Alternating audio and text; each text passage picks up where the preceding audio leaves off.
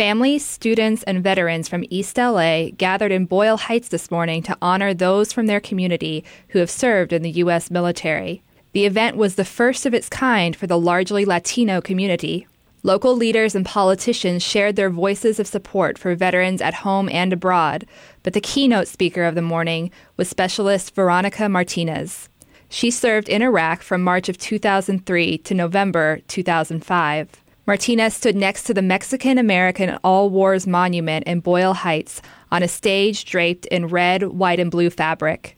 Even though she's back in her home state of California, she says her thoughts remain with her fellow servicemen and women working in oppressive desert heat, carrying heavy equipment and flak jackets. I'm not only here today to honor all my veterans, but to honor all my women veterans. Not only have we put our lives on hold, but we have left our families and some their children behind to fight in foreign wars.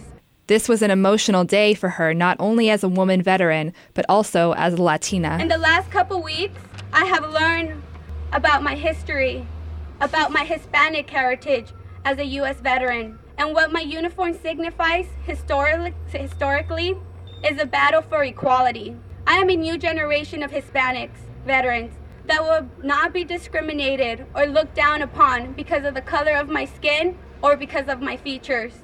Right now, Martinez is on active reserve with the Army, pursuing a degree in business administration. Once she graduates, she would like to return to active duty as a second lieutenant. Caitlin Parker, Annenberg Radio News.